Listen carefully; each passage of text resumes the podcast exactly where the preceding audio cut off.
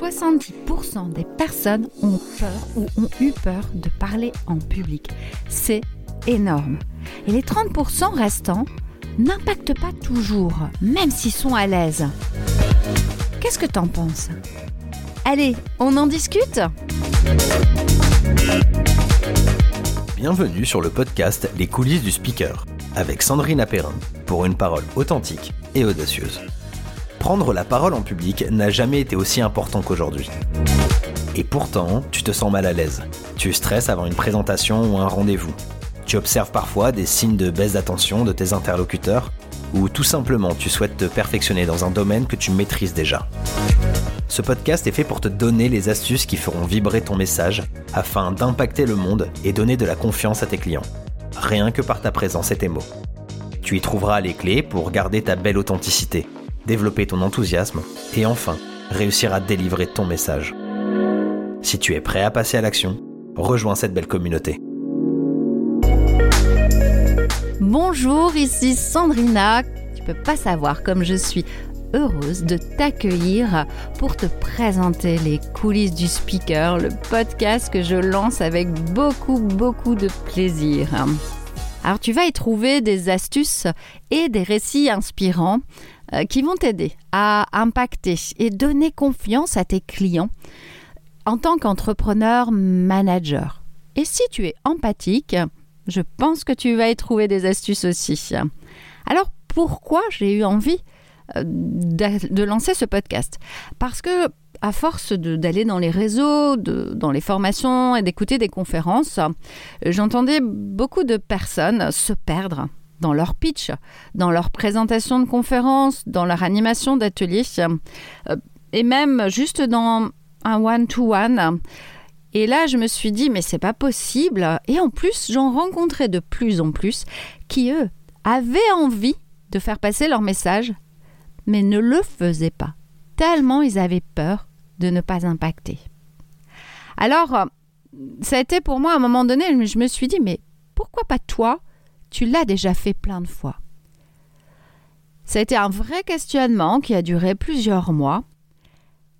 Et d'ailleurs, le teasing que tu as pu entendre, c'est la voix de mon fils. Ça a pu te perturber mais pour moi, c'était d'une évidence qu'il fasse ce teasing parce que je l'ai accompagné très jeune euh, lors de ses poésies, parce qu'il avait déjà cette facilité hein, de prendre la parole en public.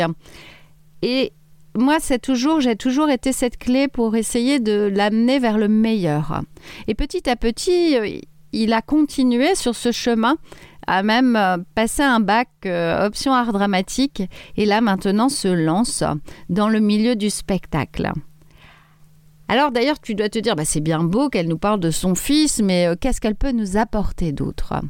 Eh bien, écoute la suite, tu vas comprendre ce que je peux t'apporter. Eh bien, déjà, je suis une ancienne timide, et oui, c'est possible de s'en sortir, et une très grande anxieuse à la base. Mais, euh, je dis bien qu'il y a un mais, j'ai une chance. Et oui, je suis tombée dans la marmite de la prise de parole en public. Alors, je suis une enfant de la balle. Est-ce que tu sais ce que c'est qu'une enfant de la balle? Euh, C'est une enfant qui est née dans un milieu artistique. Et dans ce milieu artistique, on va lui transmettre euh, tout ce qu'on a comme connaissance et l'année elle-même à devenir une artiste dans le domaine euh, des parents en fait et de la famille. Moi, ce qui me concerne avec la famille aussi. Et cet enfant de la balle que j'étais donc à arpenter différentes scènes, même dans le ventre de ma mère déjà, et finalement, sans m'en rendre compte, j'apprenais déjà sans qu'on me donne des notions, puisque j'observais, j'entendais, je regardais, je me répète un peu, hein. c'est aussi euh, ce qui est intéressant. Et là, j'apprenais. J'étais dans un coin et je regardais tous ces artistes qui passaient devant moi, en fait. Hein. C'est seulement à 15 ans que je suis montée sur scène. Ma grand-mère avait décidé de me transmettre son numéro visuel. Et là, elle m'a appris toutes les ficelles. Comment me tenir, comment regarder, comment impacter un public, comment m'habiller aussi, et comment se préparer. Tout ce qui était en amont en fait. Comment aussi être capable de rebondir très très vite en cas de problématique. D'ailleurs, je vous raconterai l'anecdote de ce premier jour où je suis montée sur scène dans un autre podcast.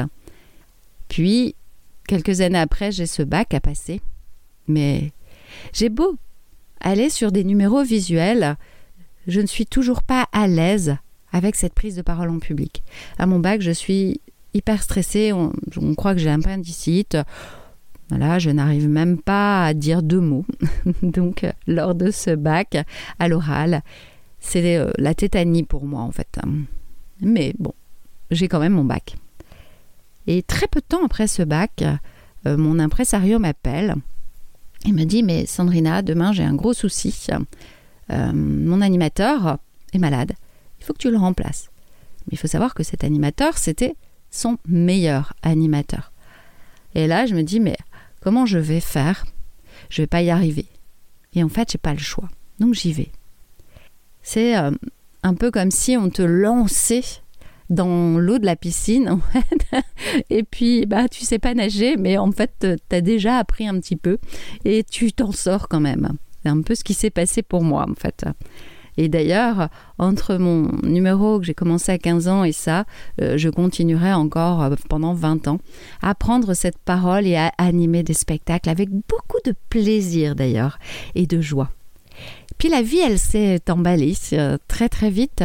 Je suis devenue euh, manager. Donc là, avec 30 personnes, hein, pas deux personnes, 30 personnes, donc euh, bah, il faut parler en public.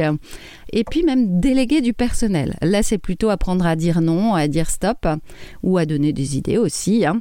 Donc très vite, je me mets à chaque fois des challenges qui m'aident à sortir de, de cette problématique. Je viens même présidente d'association où je me retrouve confrontée à des situations un peu complexes, mais je gère à chaque fois. Et en 2011, je décide d'être entrepreneuse. Euh, je suis euh, très heureuse hein, de choisir mon métier. C'est vraiment euh, un choix très personnel. Et je choisis d'être rigologue. Ça y est, je me mets un nouveau challenge. En 2011, c'était quand même assez particulier, même si ça le reste encore. Et je, fais mes premières animations et tout de suite, on me demande d'animer une conférence. Donc bah, j'y vais, je me lance. Et puis, hop, ça retombe très vite, devenir formatrice pour les futurs soignants. Waouh euh, la vie vraiment, elle, s'enchaîne, elle s'emballe. Euh, très vite aussi, euh, je deviens prof de théâtre. Alors j'avais pas prévu ça du tout au programme, mais je me laisse guider par la vie et je me mets ces challenges en route parce que je sens que je peux y aller et les gens me font confiance. Du coup, quand on vient de prof de théâtre, eh bien, on fait de la mise en scène aussi. Et puis j'ai aussi en parallèle euh, France Bleu euh, qui m'appelle pour faire des chroniques. Euh, et j'adore ça finalement, je prends beaucoup de plaisir. J'ai même France 3 qui vient filmer une de mes animations Exercice pas facile du tout, mais j'y vais quand même. Alors, euh, c'était vraiment, on va dire, euh, la colonne vertébrale de mon histoire, mais je m'en suis pas rendu compte en fait.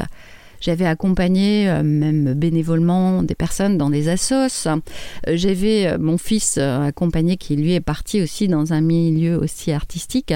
Je l'avais accompagné très jeune, mais j'en avais aucune conscience. C'est en écrivant mon livre la conquête de son Everest que là j'ai pu comprendre oh, tout ce que je ne voyais pas en fait.